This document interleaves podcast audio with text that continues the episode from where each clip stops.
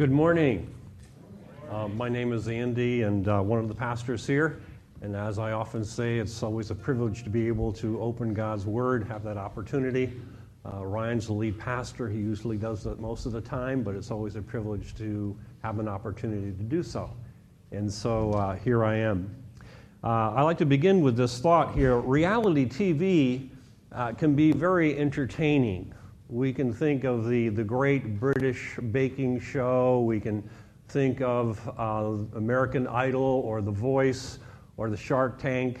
Uh, I'm sure that we have some, uh, you know, reality show fans here, and those shows and many others are very, very popular today. One of the characteristics of these programs is that the idea is that someone is voted off the team. Every week, someone is voted off the stage or out of the game. Now, this morning, we're going to be looking at someone who's voted off the team, but there's a twist, there's a, there's a catch. He voted himself off the team. He, he really thought that he was disqualified from being a servant, a, disciple of Jesus Christ. He really thought himself ineligible to go to distance for Christ because of what he did. He messed up. I mean, royally messed up. And he just did not think he could go any further. And he saw himself as a failure. So he stepped away from the team and from God's purposes in his life. That's very important. Stepped away from God's purposes in his life. Now, that person's name is Peter, a disciple of Jesus. And he thought himself a failure. He thought himself a failure. But what does Jesus think? What does Jesus think? We want to uh, pick up the story in John chapter 21. You find it on page uh, 907 in your, your Bibles around you. And um, uh, we, we like to paraphrase before we start verses 15 through 19. I like to paraphrase verses 1 through 14. Ryan uh, preached on this text last, last week. The disciples are fishing, and they're fishing all night long, but they come up empty. The nets are empty, they come up short. And uh, at daybreak, they're still in the boat uh, and, and tired. Again, probably a little bit disappointed because they had no catch, no fish. Jesus appears on the side, on the shore, and says, Hey, cast your net on the, the right side of the boat. And they do so.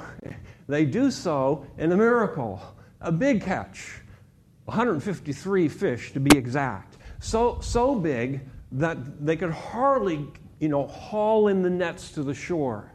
John, the disciple who Jesus loves, he's the first one to recognize, oh, this is Jesus.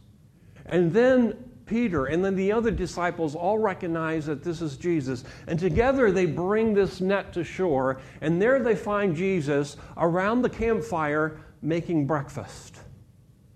And then this just is remarkable. Jesus graciously invites them to have breakfast with him. Restoration is taking place. Restoration has taken place. Now, in verse 15, John chapter 21, verse 15, we uh, carry on this conversation that Jesus now specifically has not with all the disciples, but with, with Peter. John 21, verse 15. When they had finished breakfast, Jesus said to Simon Peter, Simon, son of John, do you love me more than these? He said to him, Yes, Lord, you know that I love you. He said to him, Feed my lambs.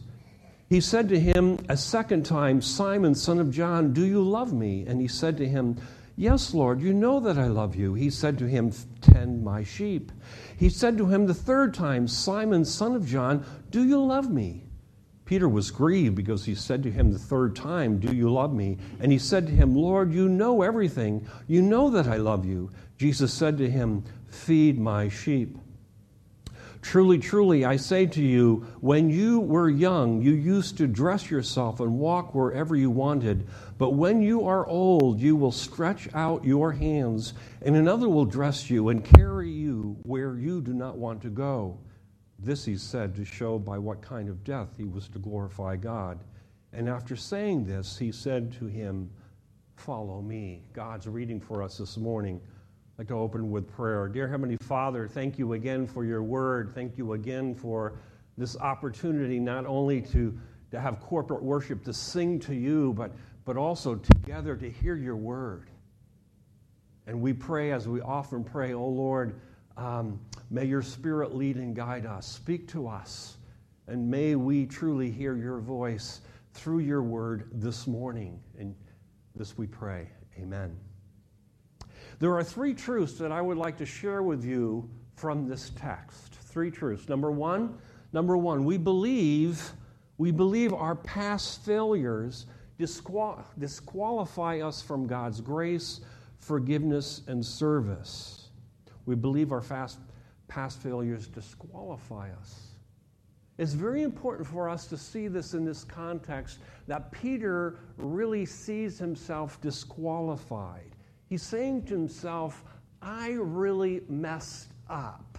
I blew it. I'm unfit and I'm unworthy to be a disciple of Jesus Christ. He believes in the three strike rule three strikes and you're out. Well, he, he is out of the game. He's done. He's checked himself out. Let's rewind a bit here on Peter's life story. In the beginning, and we saw this last week too, in the beginning, when Jesus' ministry, in his ministry, Jesus calls Peter, Luke 5, to be one of his disciples. He's saying, Peter, I want you, I want you to be one of my disciples. And, um, and, and we read here, he says, don't, don't be afraid. From now on, Peter, you will be catching men for me. Peter receives a, a, new vocation, a new calling, a new career. He's going to be an apostle, he's going to be an evangelist for the Lord. All good, but, but we move on. Later on in Matthew, Matthew chapter 26, Peter says something very arrogant. He says something very arrogant and foolish, makes a foolish statement. He brags about himself in front of all the disciples, in front of Jesus. He brags and he says, You know, I'll never leave you. Matthew 26, I'll lay down my life for you. Even if all fall away on account of you, I never will. And Jesus responds, and he's paraphrasing, Oh, yeah, really? Hmm. You know what, Peter? Before the rooster crows, you, Peter, will deny me, disown me three times. And then just a little bit later on, Jesus is arrested. And Jesus and Peter, Peter is, it finds himself in the courtyard where Jesus is being tried. And there, a young woman, a number of different people say to him, Aren't you one of them? Aren't you, aren't you one of the followers of Jesus? Peter flatly denies it, flatly denies knowing Jesus. And the rooster crows, crows.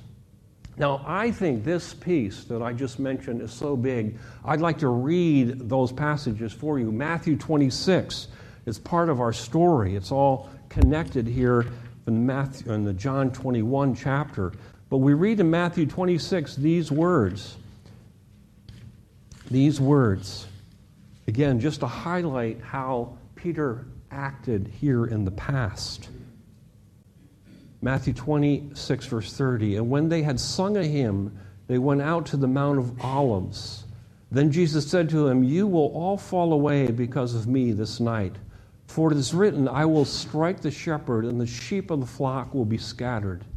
But after I'm raised up, I will go before you to Galilee.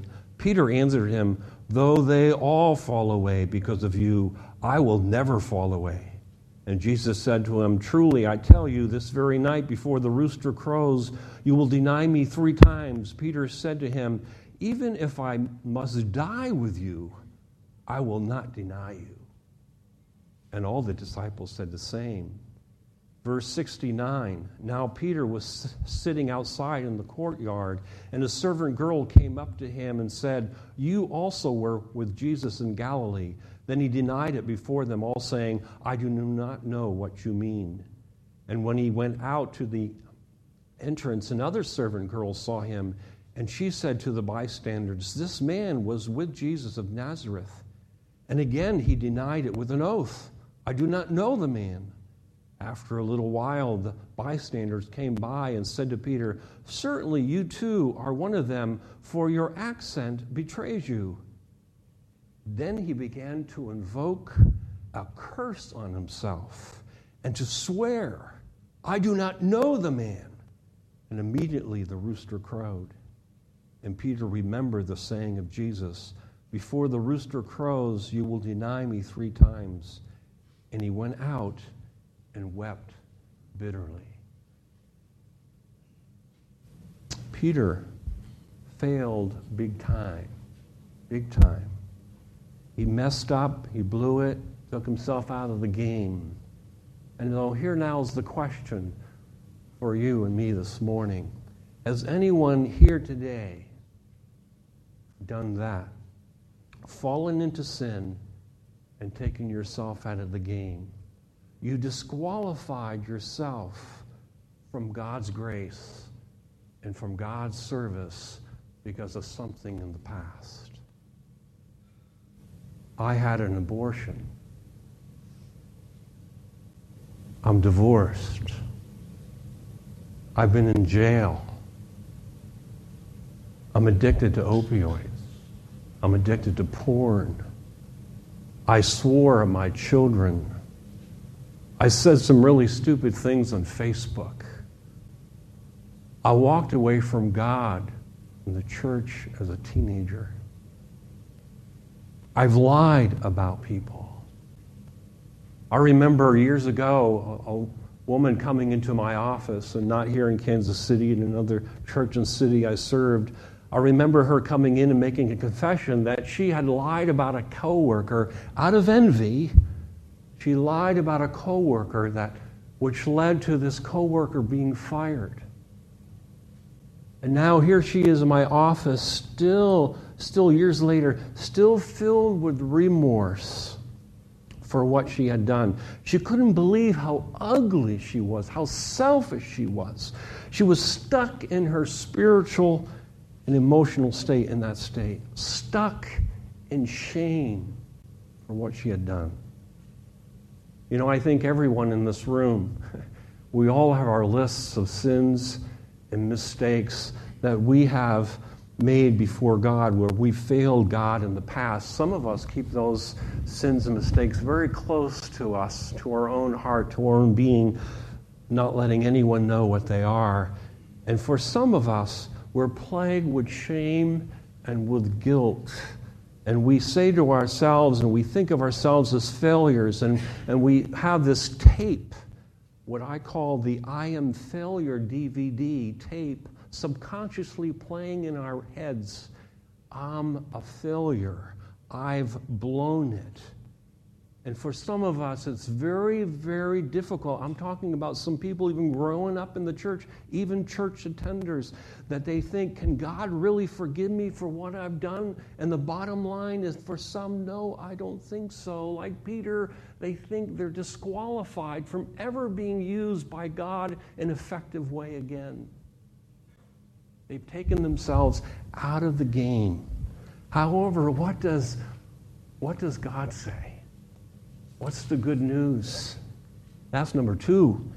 With God, our failures are never final. Never. Grace always wins the day. Do I hear an amen? Amen. I could end the sermon right here. Grace always wins the day. It's the message of the Bible, it's the message of New City Church. Notice in our story, and it's very important, that God, Jesus, God takes the initiative to seek out Peter and to restore him. And this is big. I think this is really big in the story.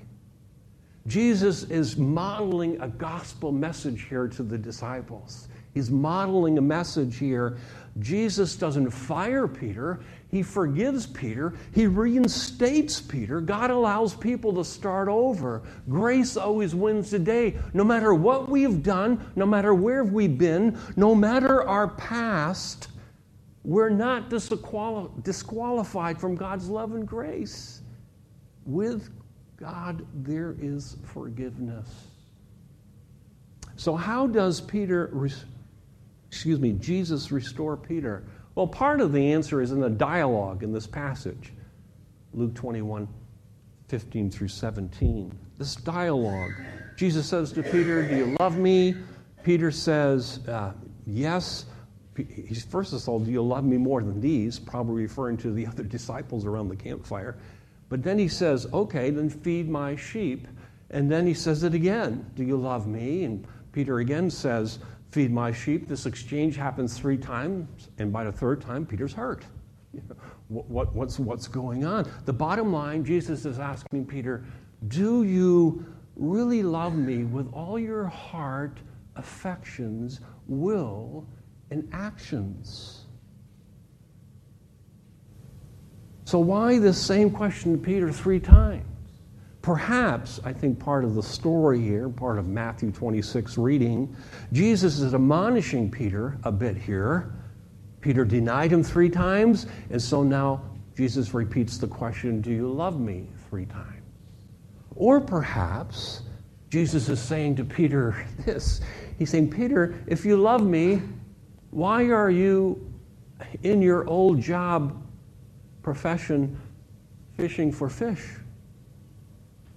Didn't, didn't I give you a new calling, a new vocation, a, a, new, a new career to catch people for me? Then, then why are you at your old job? You're not fired. You're restored. You're reinstated. Now get back in the game and serve me.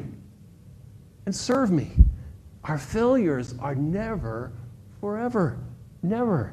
God's grace always wins the day. And I really think this story, John chapter 21, captures the central message of the Bible. It's beautiful. God is merciful and God forgives. Psalm 103, one of my favorite Psalms. I know Ryan talks about Romans 8, um, but Psalm 103 is just beautiful for, for me. And there we read God does not treat us as our sins deserve or repay us according to our iniquities. Sounds a lot like Peter here, John chapter 21. God does not says, treat us as our sins deserve or repay us according to our iniquities. As far as the east is from the west, so far as he removed our transgressions from us. Every failure, amazing, every mistake that we've ever committed before God, covered by grace. That's remarkable. You've heard me say this from time to time you just think about three mistakes, sins that you've committed a day. Usually that's by, you know, six in the morning for some of us. But three a day, a thousand a year, a lifetime, you live 60, 70 years, you've committed, fallen short of God's standards 60 to 70,000 times. And yet, by God's grace, they're covered by His grace and blood. God does not treat us as our sins deserve, He forgives. It's the message of the cross. Jesus said on the cross, He said, It is finished. The one perfect sacrifice for sin was made. Jesus, who became sin for us, took our place. The scripture is very clear here. We're the ones that were guilty. We've sinned against the holy God, and we've sinned and we're guilty. We stand before God condemned and guilty. Jesus, this innocent one, one of us takes our place, and he pays the penalty. He pays the debt. And so Jesus, once again, became sin for us so that we could be cleansed from our sin and declared not guilty. Phenomenal. Declared not guilty. Jesus' one perfect sacrifice for sin makes complete forgiveness and restoration possible. In Christ, his righteousness covers us, declared not guilty because of his work on the cross. If there is someone here today who is stuck in shame, stuck in the journey called failure, someone who believes and thinks that their past disqualifies them from a future with God to the fullest that God would want to give you today, here's the good news God fully forgives. Remarkable. God fully restores. His grace allows people to start over. And so, right now, even with your eyes open, right where you are, or if you want to close them, you may, ask Him to forgive you. Ask Him to remove the shame and the guilt and to restore you. There is a fresh start with Jesus. Do I hear another amen? Amen. Now, this indeed is good news, but it doesn't even stop here in the story. There's a third truth in this passage. God says to you and to me, Get back in the game. You're important to me. Serve people. Serve people. Get back in the game. Jesus said to Peter, Get back in the game, feed my sheep, tend to my lambs. He says, I've redeemed you not just to sit on the sidelines for the rest of your life. I redeemed you because now I want to work through you to be a blessing, to serve others. And we find that here also in the scriptures. We fast forward a bit in Peter's life. I think I think Ryan touched on this last week too. We, we, we find ourselves in Acts chapter 2. There's Pentecost, there's the feast of first fruits and harvest in Jerusalem, and it's a big feast. There's thousands upon thousands of people that have come to Jerusalem for this feast, and God pours out his spirit upon the disciples at this feast. There's commotion, there's misunderstanding in the crowd. What is really taking place? Who stands up? to address this crowd? Peter, the one who had disqualified himself at one time to being used by God, now, the power of the Holy Spirit, speaks and is a spokesman for God. So God's grace, interesting enough, restores Peter, and Peter's sermon centers on the life of Christ his death, his life, his resurrection. It's remarkable what takes place. The outcome we read in Acts 2:41, those who accepted this message were baptized and about 3,000 were added to their number that day. The result was beautiful. Jesus became a missionary in the early church. Peter Peter, Peter became a missionary in the early church. Peter wrote two letters that we find in the New Testament. His life he became, his life, he became an instrument in God's grace, God's peace. God used him powerful, wonderful way. And notice the ripple effect. Notice the ripple effect of Peter's work and service. What happened to those 3,000 people? Not all of them, most likely. Some were visitors from other parts of the, of the country and the world. It states that in Acts chapter 2. But for many that were in Jerusalem, notice how their lives transform. When Christ becomes your center, when Christ becomes the center of the church, notice what happens. Notice what happens. And I paraphrase this, the pastor paraphrases Acts 2 42 and following. Everyone was in awe. All those wonders and signs done through the apostles. And all the believers lived in a wonderful harmony holding everything in common. They sold everything they owned, owned and pooled their resources so that each person's need was met. They followed the daily discipline of worshiping in the temple, followed by meals at home. Every meal a celebration, exuberant, exuberant and joyful as they praise God. People in general like what they saw. Every day their number grew as God added those who were being saved. All this Peter was able to see and experience because he realized in Christ he was forgiven and allowed back in the game. Allowed back in the game. God, that God restored him and was able to use him once again. Now, I understand we're not Peter and we're not apostles. So, what's the application here? But in Christ, we are forgiven, redeemed, and reinstated in, on the team and into the team. In Christ, we have a place. In God's church and kingdom, we have a part to play. Feed my lambs, feed my sheep implies the service. So, and there's a, a general application here this morning not just to leaders, not just to Peter, but a general application. It applies to all of us.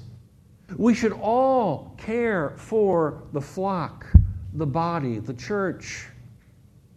And so, and so this will look differently for all of us, how we serve. Jesus is saying to us this morning, not just to Peter, Do you love me? Do you love me?